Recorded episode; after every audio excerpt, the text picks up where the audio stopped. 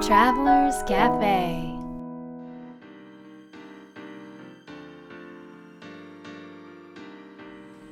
ライフトラベラーズカフェへようこそ松田美弘です。若菜です。旅をしてるとですねうん。聞かれることがありましてはいはい。家はあるんですか？ああ毎回聞かれますね。でも家はあるよね。あるよね。東京に。はい。あまりか帰らないけど、でもちゃんと帰る。うん、家があります。でもその自宅のようにうん。居心地よくうんうん旅先でもすることがうん。うん気をつけてることの一つかもね。相当気をつけてるよね滞在先。その相当気をつけるとはどういうことかうん。というのは何があるかん相当なぜ相当気をつけてるか？あまず滞在そこか先を。らまず。なんでしょうね。でもやっぱり一番過ごす場所じゃない？あいる時間がいる時間が長い場所、ね、長い場所だし、なんかそのいろいろ旅して思うのが、うんうんうんうん。滞在先によってうん、うん、行動や出会う人が変わる気がするの。え？そうなの？例えばねうんあのーあんなんかあんまりこうい家の中にいたくないなみたいな部屋の中にいたくないなみたいなホテルや滞在先も、まあたまにあるじゃない？うん。でそうなるとなんかあんまり家にいたくないからうん。出かけようとするじゃん。うんうんうん。だとなんかこう落ち着いてゆったり過ごすっていうよりかはなんか忙しくなっちゃうっていうか出かける先を考えてうん、まあそれをしたかったら全然いいんだけどね、うん。でも大体私たちの感覚で言うとあのいろんなところに行ったりなんだりっていうよりかはあのしっかり自分たちのペースを、あの作ってでじっくり向き合ったり話したり作ったりするっていうことが多いから、うん。そうなった時にやっぱり心から落ち着いて安心できる場所うん。気がいい場所っていうのはやっぱり旅を良質なものにする上でとっても大切だと思うんだよね。まあ、ホテルだとね多分ある程度なんていうかなエネルギーがまあね、クリアできるてるかもしれないけど、うん。Airbnb とかでうん。家を借りる場合は、うんうん、結構こう、まあ、慎重にというかうん、選ばないといけないじゃない、もう本当に持ち主のあれもブーッと入ってるし。エネルギーがね。そう。であのホテルとかだと毎日清掃が入るから、リセットされる。リセどなんとなくリセットされるけど、うん。家って結構何日間も過ごしたりするからねなおさら前の滞在した人とかのいろんなものが残ってたりする、うん。うん、からなおさら大事だねその選ぶ時のきうん。うん基でもその準って。選ぶ時に気にしてることうん。は何があるかな？例えばいい家とはどういう？いい家とはっていうか、うん。ねいい滞在先とはどういう滞在先かっていうかな？一番あれはやっぱりあれじゃない？あの目に見えない部分だからちょっと表現しにくいんだけど、うん、そこが気持ちいいかどうかっていう。これでも言ってないから分かんないよね最初ね。写真で見るしかないじゃんね。そう。でもねちょっと分かってきたのがあの写真写真でもねちょっとだんだんちょっと分かるようになってきた、どんな風に？えー、どんな風に？こういう写真はどうとか。まずねもう本当に暗い 感じの写真があるわけ。あ光とか明るさとかも気にせず撮ってて、うんうんうんうん。であとは撮り方もあの本当に「はいこれソファーです」みたいなソファーがボンってあったあるところが写真載ってたりとか、うん。なんかそういう感じの撮り方をしてるってことは、まあ、そのオーナーの方はなんかあの なんだろう滞在することよりもまあ物がなるほどね。あればいいんじゃないっていうちゃんとソファーもあるしあのベッドもあるんだからもう普通に寝て座れるよみたいなのを提供してるんだなって感じるしでもあの中には本当にあの部屋をね美しく撮っていたりとか、あの本当リビングとかをいい感じで写してる人っていうのはなんかこうみんなで、まあ、家族であったり仲間であったりでこう集う時間を楽しんでほしいって思ってるんだなっていうのがあるとそういういい写真リビングのいい写真がこう載ってたりする。そういう家って。過ごし方を意識してうん。撮影してるかどうかでも何を大切にしているかそのオーナーが。うん、それが変わってくるって感じだね。それがす少し分かってきた、うん。まあ、もちろんその本当にいいオーナーさんでも、なかなかこう写真のね撮り方が分からなくて写しちゃうっていう場合ももちろんあるんだけどでもなんか写真の技術じゃないかもね。そうなのよ。技術じゃない。何をどう撮ってるかっていうところ。あと、うん。じゃあ実際にこう滞在するお家に来ましたって言った時に、うん。えーまあ、なるべく自宅にいるようにうん心地よくするじゃない？うん。で、まあ、それはたくさんあると思うんだけど、うん。こんなことをやってるっていうのをうん言うとしたら何があるかな、まず、えー、とその家に着いたら挨拶をする。そう。はい。よろしくお願いします。名前も。声をかける、声をかける。であとは窓を全部開けて、うん。えー、と空気を動かす、うん。風を通す。うん、あとはあのお香とか政治とかをとかキャンドルとか必ずあ持ってくなり用意するのでそれをで炊いてうん、であと自分たちの荷物を置くっていう。そうね自分たちのものを置くことでその場が自分たちの空気になるんだよ。へええ置くっていうのはさうん。普通に置くじゃん。うん、そういう意味じゃないよね。例えばあそうそうそう。なんかタンスにしまうとかそういうこと？まあそうだね。簡単に言っちゃえば、うん。そうそうそう。あじゃあ旅行ビジネスホテルでやる状態じゃなくて家で置いてる状態を再現するみたいな感じかな。うーん再現かな？どうだろう。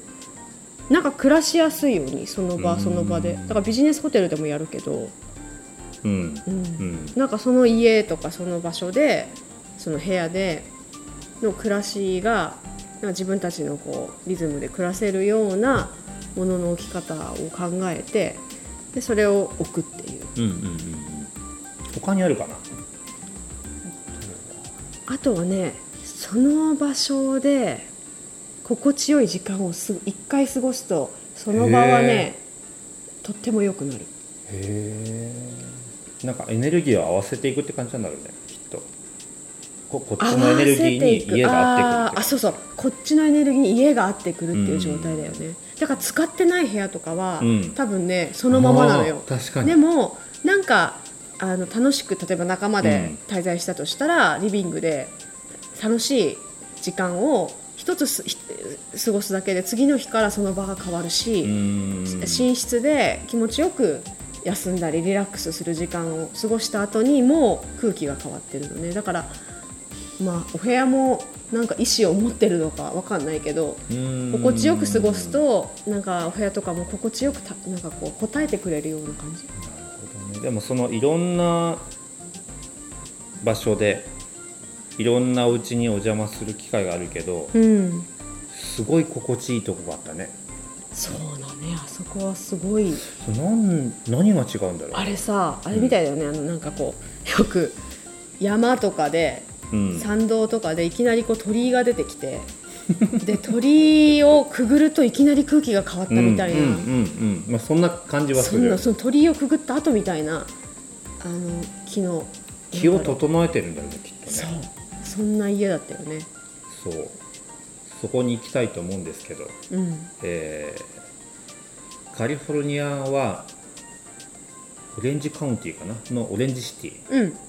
にですね、えーチルリーさんっていう方がいます。はい。石のお仕事をしてんだよね。そう石とまあ、うん。対話したりそしてこうひ石と人を結びつけたり。ああなるほど。石と人を結びつける仕事、ねお役目をされてでもるのかな。その仕事の仕方がねうん。びっくりしたよ。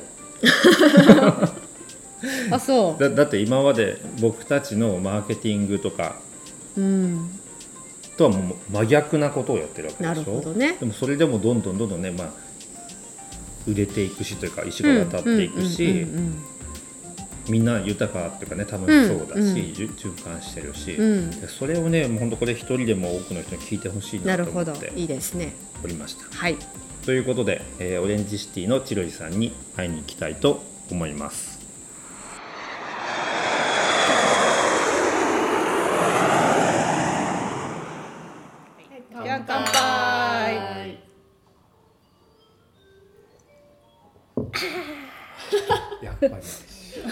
ね。今飲んでるのは？これなんてカクテルですか？なんでしょうね。あシャンのパンと？とグレープフルーツジュースを割ったものです。グレープフルーツはこのお庭でそたくさんオーガニックというかなんというかはい野生というか。どの辺にあるんですか？この裏裏のところにある。こちらは裏にあるんだ。がねうん。素晴らしすぎてできすぎる。これ映像で流したいくらいだよねこのお家をね。なんて説明しようもうちょっともうちょっとそうあの詳細をじゃあ説明をすると、うん若菜さんどうぞ。また私 また私え説明をするともう家自体がもうそれぞれが自分で生きてこう循環しているっていうようなお家でうん。でインテリアのセンスもね本当に和と洋がこう素晴らしくこうセンスよく並べられてるんだけど、うん。ありがとうでも本当一つ一つがねなんか私はここの居場所なのみたいな感じでいるような感じ。はで後でねもうちょっとお話も多分していただけると思うんですけどたくさんお家の中に、まあ、うん。外にもですけど、天然石石があるんです大きい石大きい石。これ石はなんていう石って言ったって石だと思うじ天然石っていゃん。天然うじゃん天然石。ないやこれはクリスタルとかはい。うん。そういうことかな。クリスタル。うん、クリスタル系が多いですよね、えっ、とクリスタルっつってもほらスモーキークリスタルとか、あの普通のクリアなクリスタルとか、うん。真っ黒のオモリオンとかいろいろあるんで。でも基本は大体えっ、とそうねクリスタルっていうのかね全部う、ん。ん、みたいな。大きいですよね。大きいですね。でも本当ね入った時もうん。そうだけど、すごく心地よい空間じゃないですか。心地よい空間と思える方はい。いエネルギーを持ってる人。なんでここは。そうエネルギーが整ってると感じがすごく整って整えられてる感じがする。うん。あのありがとうございます。なんかオレンジ村のパワースポットと呼ばれて。でもねわかる気がします。本当ですか？はい。うん。オレンジ村はねちょっとあんまりよく分かってないんですけど、このねオレンジシティっていうんですか？そうです。オレンジシティ。オレンジ郡のオレンジシティなんですよオレンジ軍のオレンジシティ。オレンジのオレンジ。うんオレンジのオレンジ可愛い名前だ。カリフォルニアらしい名前のうんパワースポットに今日はお邪魔しています。そこからはいお届けして。はい、パワーいっぱいです。えその石のお仕事をしてるんですか？そ仕事になっちゃったんですけどねなっちゃった？別なっちゃったうんうん別にあの仕事にしようと思ってたわけじゃないんですけどもあのうんもともとは4歳ぐらいの時からあの石と会話っつったら変だけどなんか、うんあのい石の感じがなんとなくわかるうんっていうのがあって、うん。であのい一番近いのは石と植物がなんとなく近いんですよ私。なんて近いって変な話なんですけど。うん、でその石の感じを、えー見てであのそれを友達に言ったりとかして、んでああのよそのお家であなんかあんまりいいことばっかり起きないところがあって、うん。でそこの家に遊びに行った時にお庭にある石がすごいダメだったのね。なんかダメって言ったら何がダメなのって言われたら困るんだけれどもなんか子供心にこれダメじゃんっていうのがあってでそれを友達に言ったんですよ。この石あんまり良くないな。って子供の時に。子供の時。に、うん。あのそれ小学校ですね、うん。でそれで良くないなって言ってであのじゃあどうしたらいいのって言われてどうしたらいいの？そこまで考えてなかったけれどもって感じなんだけれども、うん。でその石をじゃああの近くにね、えー、と川があったんで、うん。その川にでも流しとけば？とかって。ででその日のあのその週のあー週末になんか友達がそのその石を流してったらしいんですようんうね。んうん、でそれからしばらくするとあのお父さんの会社が大きくなってううん。んで引っ越すことになった。ううんん。でもそれもすごいあの大本当に大きくなっちゃってうん。有名な会社になっちゃって、うん。であの病気だったお兄さんがなんか病気だったのかな、そういうのもなんかだんだん良くなってっていう感じで良くなってったんですよ、うん。でその時石とは別にこうつながりは分かんなかったんですけれども後から考えたら、これそうかなって言われたんですよね友達から。うん。であやっぱりそういうこともあんななんかこのそこにいてはいけない石っていうのがあって。へでそれをだからうまく石と共存石っていうのがほらなんていうの？あの何万年も前から地球上にいるわけで、うん。言葉は喋らないけれども、うん。たくさんこういろんな歴史を刻んでると思うんですよね。うん。でそれがエネルギーの中として中に入ってる。でそれがなんとなくこう感じるかなって感じで、うん。でそんな感じであのお仲良く石とうん植物とはしてたんですけれども、うん。なんかほら中学ぐらいになって、うん。そういう話をすると、うん。あやっぱりあの子頭おかしくなったよ、うん。みたいなことを言われだして、うん。でなんとなくそういうことから遠ざかっちゃったんです。うん。でずーっと遠ざかっててでアメリカに来たのが1989年なんですけど、うん。その時にやっぱりなんか石その時はね、うん。えっ、とあそうだセドナに行ったんだ、うん。セドナがそんなに有名じゃなかったんですけども、セドナに行ってでその時にね「あのおい」って言われたの。で「おい」って呼ばれて、でなあれなんだろうなと思ったら誰も別にいないんだけれども「へえ。おいおい」って感じで呼ばれててそれで、えー、と見たらまあ大きなクリスタルがそこのお店にあって、うん。でもしかしてこれかな。へって思って。へでそれででやっぱ出ちゃったまた頭おかしくなっちゃったよとかと思ってたんだけれども、うん。でもその時やっぱりその石をやっぱどうしても持って帰りたかったので,、うんうん。で買って帰ってきたんですよね。うん。でそれからあの今こうブレスレットとか流行ってるじゃないですか、うん。パワーストーンブレスレットとか、うん。それの走りみたいな感じであのいろんな石をこうくっつけて、うん。あのアクセサリーにして、うん。で友達とかね分けてたんです。うん。でそれでその友達とかが口コミでだんだん広まって、うん。で、えーとまあ、お生産が一人で内職で作るんで、うん。追いつかなくな追いつかなくなってきた時ぐらいに、うん。やっぱりなんか石のエネルギーとかわけのわかんないこと言ってるぜみたいな感じでやっぱりやっぱりなんか言われるんですよね。それでまたまたへこんじゃって、うん。それでまたパーンとやめちゃったんですよ。うん。でうんそれからまた20年ぐらい経って、うん。そしてどう考えてもやっぱり呼ばれてきちゃうんですよね石うに。ん。ででそれをあのなんていうか友達友達友達の知り合いの人がうん。あの石を探してる人がいて、であの自分に合う石その辺の石で適当に持ってくのは怖いからなんか見てって言われて、それがもうまた再開したきっかけかな。うん。それからなんかこうそのまんま冗談で「揚げまん本舗」なんて名前をつけて、うん。ぴょんぴょんって石を出すようにしたんですけど結局そっちの方が需要が大きくなっちゃって。で今それが仕事になっちゃってる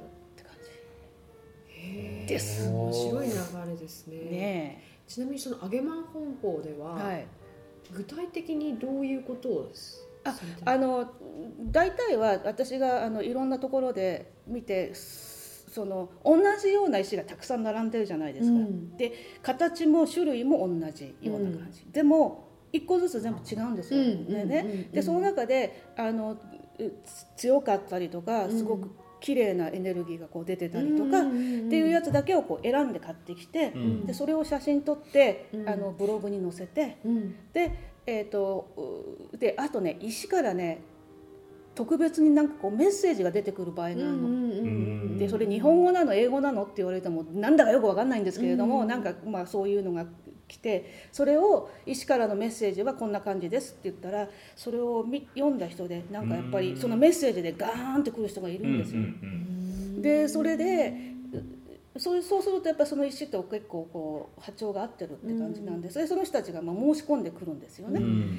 でもあの石は一点物だし、うん。でやっぱり一番いいあのお互いに石とその人の一番いい状態のところに行ってほしいので、うん。そこではやっぱりあの今度なんていうのかなエネルギーが合ってるかどうかっていうのは今度もまたその人のメメッセージと石のメッセージうん。比べながら、ん。あの選んでって、うん。でたまにあのせっかく応募してくれて来てくれたんだけれどもこの石と誰も合わなかったっていう場合があって、そういう場合はうちにいますいっぱい。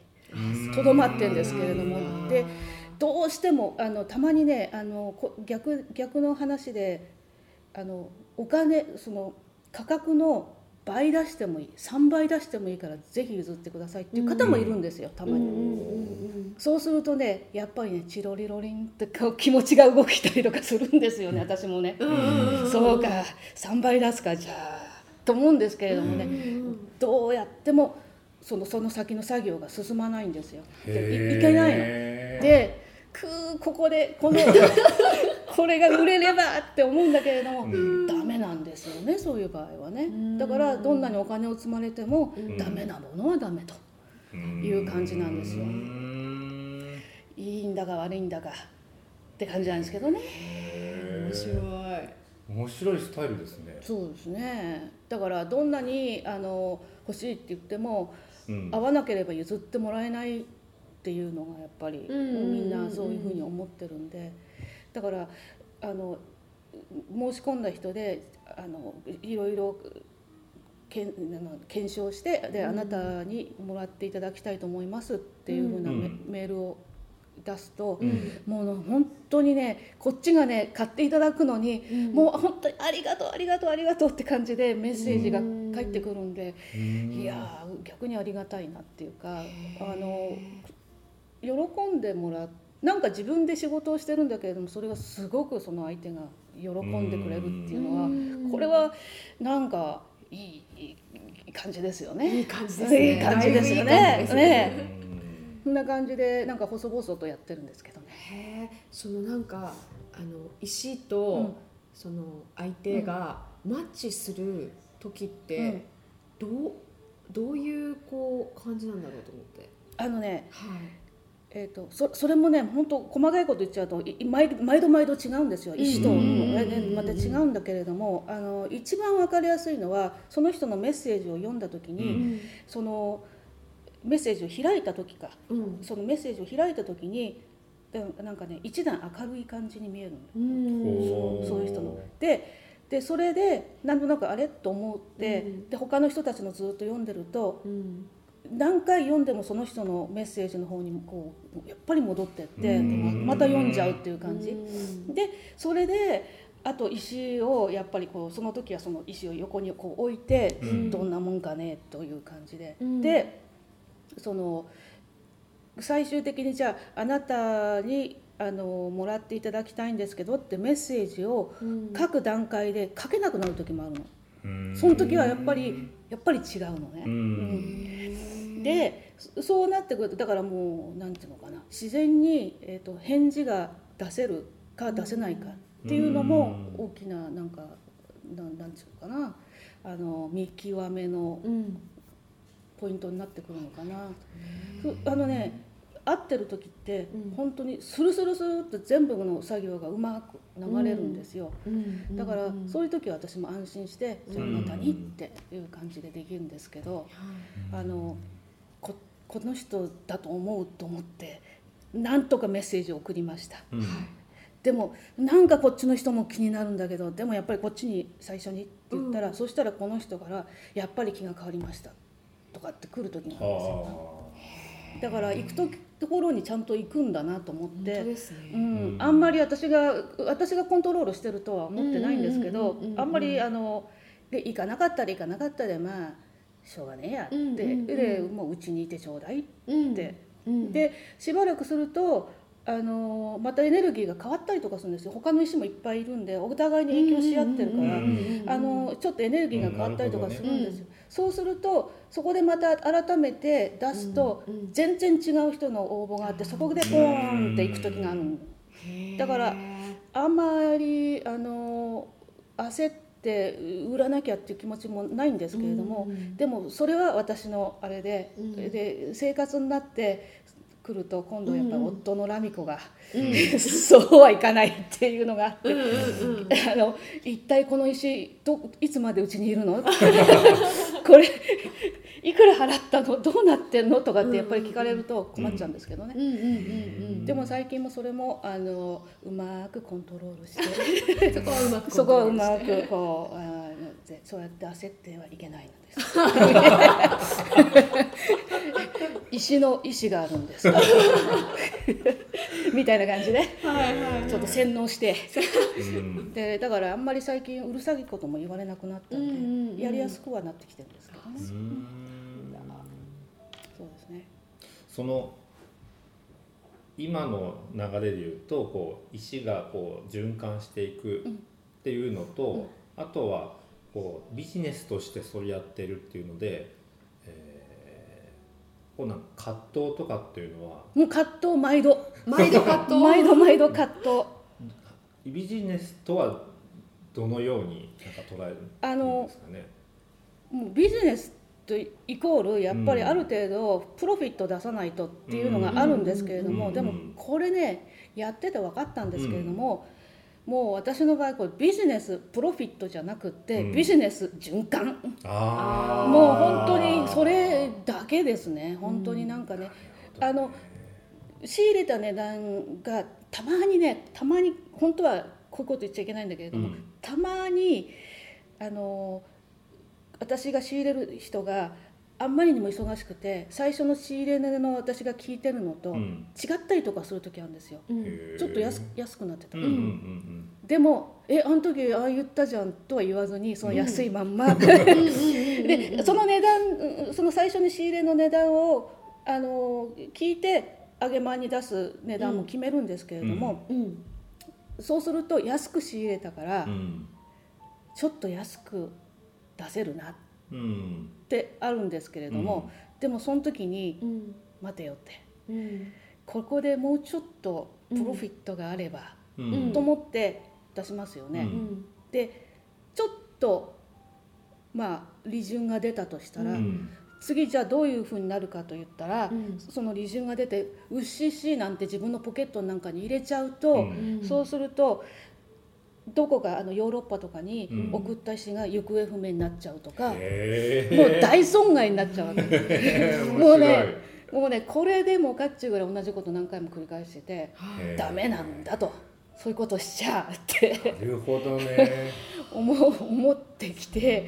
でそうかって。である時ねあのすごくいい石をうんまあ、その買ってくださった人がいてその,、その方がもうこの値段で譲ってくれて本当にありがたいからっつって、であのそれとは別にギフトとしてあの本当に気持ちですからっつってなんかエキストラでお金を後から送ってきてくれた方がいるんですよ。で、えーこれじゃあこうなったらこういう時こそ、うん、なんかこうねプラダのうん。ちっちゃいバッグでも買っちゃおうかなとか思っちゃうんですけれどもね、でもねそういう時はやっぱりこういう大きな石が来るんですよ。そのそなんかねそれそのお金をうん。そういうものに使うんじゃなくって、うん。あのこの家のこの状況を整える助けをする石がを見つ見つけちゃうんですよ。そういうそういう時に限りへー。で見つけちゃって「けこの値段は出せねえ」って思うんだけれどもそういえばあの時のエキストラがっつってうん。で結局そこに使っちゃうと。あいう感じ。へだからそんな感じであのめぐ、ま、回ってる感じなんで、うん。えっ、とまあそれでいっかってまあ確かになんて言うんですかあの、ガツガツ働かなきゃねあの、生活できない状況からはとりあえず脱してるんで、うんうん まあそれもありがたいことなんで、うん。じゃあそのまんま循環させるのに、うん。あのなんていうのかフォーカスしていこうかなって感じ。面面白でも循環といってもなんか同じところで回ってるんじゃなくて違いますね。こうだんだんこうね、うん。こう高みにうん。こういういう感じでスパイラルみたいにねこう全体がそうですね。ねいってるようなのがなんか感じられる。ううん。なのでだんだんだんだん大きな石も扱うようにはなってきてるんですけれども、うん。うんあのやっぱりね大きな石はそれだけエネルギー強いんで、うん。誰にでも行くわけじゃないんですうけど、まあこれも本当全部もう縁なんで、うん。石が相手を選ぶという感じでもないんですよね。その人の、ううんんうん。いいあのね、それもあるの。あるんだけれども、その人がうん。その石をこうこう引き寄せて、うん。あのねだからお見お見合いみたいな感じで、えっとマッチするっていうのはそのその人のエネルギーと石のエネルギーがこううまくワークして、うん。でその人あのね石はねいつも思うんだけれどもあの私の生活こうやって大変なんで石が何とかしてくれないかなっていう人のところにはやっぱ行かないんですよ。うん。行かない。でで石はねあの私思うにあれみたいなもんなんですよ。なんだっけ。あの盲導犬みたいなもんでうん。盲導犬っていうのはそのんなんていうの主人の行くところをなんていうのかなあの安全に行けるように補佐するんであって、盲導犬が主人をどっかに連れていくわけじゃないですよね。だから石との扱い石との関わり方っていうのもその全部こう石に全部おお願いしてなんか他力本願じゃないけどじゃなくって自分がいつもイニシバイニシアチブを取って、うん。石がそれを補佐してうまくエネルギーが回ってって、うん。自分の目標のところに行けるようにっていうふうに思ってるんですよね。だからあのどうしてもあの勝負運の何かの石が欲しいですとかっていうところは絶対行かないですね。私の石はうね。ん。なのでいいですね。その尊重お互いに尊重した関係性をう築いんてるっていう感じがすごく。そこに依存的なものはないもんね。ない、そうですね。ね。だから高め合えるというかね引き合えるというか。へえ面白いですね。そのさっきあの20年ぐらいブラブランクがあってって、はい。その20年は何があったんですか、え20年間はそういうことをあんまり口走ったりとかしないようにしてただけでう、うんん、あの元々の、えっと17歳からや教えてるのは太極拳とか気功とか太な極拳。と気功をずっとそのまんまずっと教えてるんで、どんな仕事をしててもそれだけはずっとあの教えてるんですね。だから今もやってるんですよ今ねもやってます。うはい。んなのでそれを細々と教えつつ、うん。あとはもう本当に普通の生活をなんかしてるだけでその石がとか植物がとかそういう話はもう一切こうし,、うんないでい言いましたね20年間。そのその時はもうアメリカにいらっしゃるんですか？アメリカにいました、はい、そもそもアメリカにはなぜ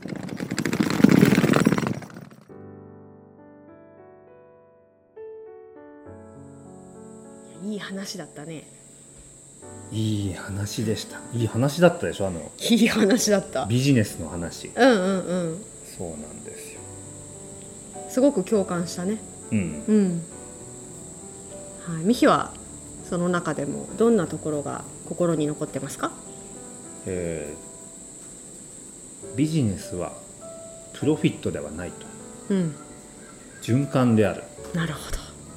というところがまあこれ分かっているけどついついまあそうだね。目の前にさこう売り上げになりそうなものがあったら惹かれるというのは多分人だと思うんうから、うんうん。これこう実践し続けているというところがまたすごいなと、うんうんうん。まあ葛藤はね毎回あるって言ってたけども、うんうんうんでもやっぱりこのいかに循環するかっていうところを意識してビジネスをしていくとまた不思議とね、これこう本当に循環していくんだよね。そうだね。うんだから改めて、まあ、これからの時代のビジネスの在り方をこううん考えさせられた、なるほどね。あ。やっぱビビジネスって言ったらなんかどう利益を生むかっていうのが先に来るっていうイメージがーあるけれども、うんうんうん。とかいかにこうアクセス上げるかとかさ、うん。たくさんの読者を作れるかさ、うんうん。そういうのが全くないから全く逆だからね。ね。本当必要な人に届けたくて、はい。えーまあ、むしろ、うん、売らない時もあると、うんうん。マッチしなければ、うん。っていうのはすごく衝撃的だったな、うんうんうん。若菜さんは何が印象に残ってますか？まあやっぱりその今の話ですけども出てましたけど、どんなにお金を積まれてもダメなものはダメっていうところ言えるがかな。うんうんうん。言えなさそうだな。私結構言えると思う。言えそうだよね。私言える。それじゃ共感したってことだね。そう。よくわかるしすごく大切な視点だなと思ったの。こういうのってさもうそもそもお金じゃないの？どういう意味？えお金を積まれてもダメなものはダメでしょ？うんでも普通の人はなんか生きていくためとかこうんうんもちろんね。う利上げをうん確保するためとかあるんだけども、うん。そもそもいやそういうんじゃないんだよねっていうのがうん。昔からそうだったの、私？うん。私どうだろう。でも多分そうなんだろうねきっと。あのここまでクリアじゃないにしてもうん。あのーもちろんその暮らしていくためにはお金が必要なので、あのお金にをいただくというビジネスを大切にするっていうこともやってたけれども、うん。でもなんだろう。なんか今ってさ、うん。お金で何でも買えちゃうじゃない？まあそうだね。火星にも行けちゃうみたいな。え？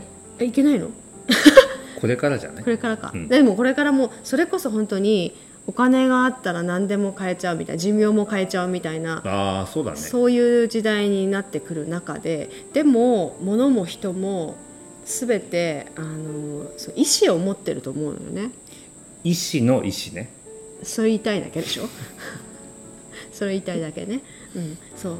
だから意思意思ね。そう意思は持ってるからあのこっちがもうお金を出せばもう手に入れられるみたいなそういうのって対等じゃないしリスペクトはない関係だよなって思ったんですよ。自分自身に対してもね。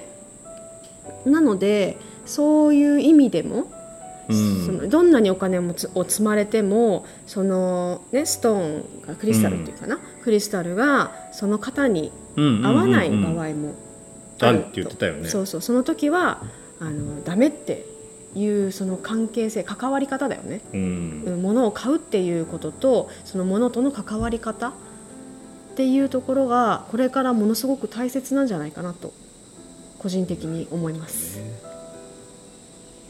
お金以外のものでより大切なものは何かっていうことを改めて考えてみるといいということかもね。そうだね。はい。では今日の魔法の質問をどうぞ。はい、えー今日の魔法の質問は封印していたものは何ですか？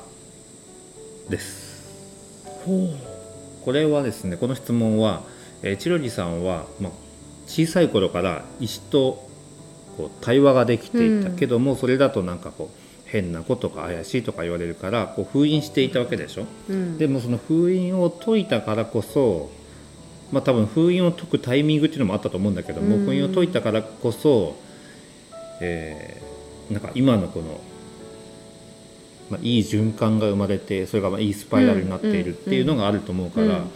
なんかもしかしたらこう自分の中で封印していたものを解き放つことも大切じゃないかと思ってこの質問をなるほどね。送りました。はい。みひろくんはこの質問に対してどんな答えを伝えますか？答えでしょ？そうです。封印していたものね。ないですね。自分で作ったのに質問を。上封印していじゃあ昔封印してて、それをこう開いたらこんなことがあったとかでもいいよ、たあえーとですね。あの子供の頃僕、うん。テレビゲームばっかりしてたんですよ。うん、うんうん。でテレビゲームばっかりしてて20代になったら忙しくなって、うん。テレビゲームも、まあ、スマホはその時なかったけどをやめたんですね。うん。でまた始めたんですよ、はい、30代後半ぐらいのうん、封印を解いたんです。なるほど。テレビゲームをするっていう封印をそうそうそう解いたよね。そう。うん。でそうすると何が、まあ、僕の中で変化が起きたかというとうーんまあ一般的になんかゲームはダメだっていうふうにねこういう,、うんいう家庭もあると思うんだけど、うん。まあ、そういう価値観もありありでいいと思うんだけど、ううんんなぜ人はゲームに魅了されるのかっていうところをという視点でゲームしてるわけ。うん。その子供の頃はそういう視点じゃないけど、おうん。大人になってからねうんどっとなんかこう、うん成長する過程とか上手くなっていく過程とか、うん。でそういう要素をなんか仕事に取り入れたりとか、うん。自分の商品に取り入れたりするとなんか関わる人たちも楽しく成長できるなと思って、うんうんまあ、そんな経験がありました、なるほどね。はい、いい話ですね。ありがとうございます。はい若菜さんはいかがですか？かなさんですね、まあ、今封印してるものは何かって言われたらちょっとよくわからないんだけどうん。む前の過去のことを考えてみるとなんて言うんだろう直感かな？この直感性というか直感とここから出てくる言葉を伝えるっていうことを封印を解い解解いた気がする。それじゃあ考えて喋ってたってこと？前は。違うの。あのね、なんていうの？あ子供の頃からなんかよく大人の相談に乗ったりとか、なんかこう子供っぽくないことを言う子だったわけ。うん。でその子供の時はあんまり何も感じてなくってそれ良かったんだけどだんだん大人になるにつれてこんなことって言うのってなんか別に自分は何も成功してないし あのすごい大学行ってるわけじゃないのにこんなこと言えないかなみたいな感じになって きたりとかなんかうんそういうカウンセラーとかなんか心理学科学者とかでもないのに、うん。しかもそういう勉強してないのにこんなこと言うのってちょっと良くないのかなとか、うん。っていう時期が結構長くもしかしたらさりげなくあったかもしれない。うんうんうんうん。うんやっぱりでもそのうん。心よりも頭でまあそうだね。考えてた部分が要は封印していたことによってそういう状態だったけどそれを解き放ったより直感的にもうどんどんいろいろ心からメッセージを伝えられるようになったってことそうそうそうそうそう。えーきっと誰でも封印しているものもしくはいたものっていうものがあるかもしれないので、えー改めてそれを見つけたり向き合ってみたりするといいかもしれません。次回はですねうん。千織さんのうん。壮絶な、はいはい。まあ、ここに至るまでのストーリライフストーリーね。ーと、あとはパートナーシップいやもう本当に面白かった。この話はもういい話だね。ぜひみんなに聞いてほしい。よね特になんかパートナーを見つけたいっていう、まあ、女性だったり男性だったりはすごくいいヒントがはい。あります。あると思います、ね、それも仕事でなんかこうちょっとこうなんとなくやってるけどでももっと探したいみたいなもっとやりこういうことがやりたいって思っててなかなかできない人にもすごくいいプッシュになるんじゃないでしょうか。はいなので、ね、ぜひ次回も楽しみにしていてください、はい、えーこの「ライフトラベラーズカフェ」はポッドキャストでお送りしています、えーポッドキャストの登録画面に行きまして、えー登録ボタンを押すと毎週毎回、えー放送があるたびにお知らせが来ますのでぜひ登録していただければと思います、えーじゃあですねぜひ次回のはい、放送をうん、すぐに配信しますので、すぐに配信します。えーお待ちいただければと思いますそれでは良い週末を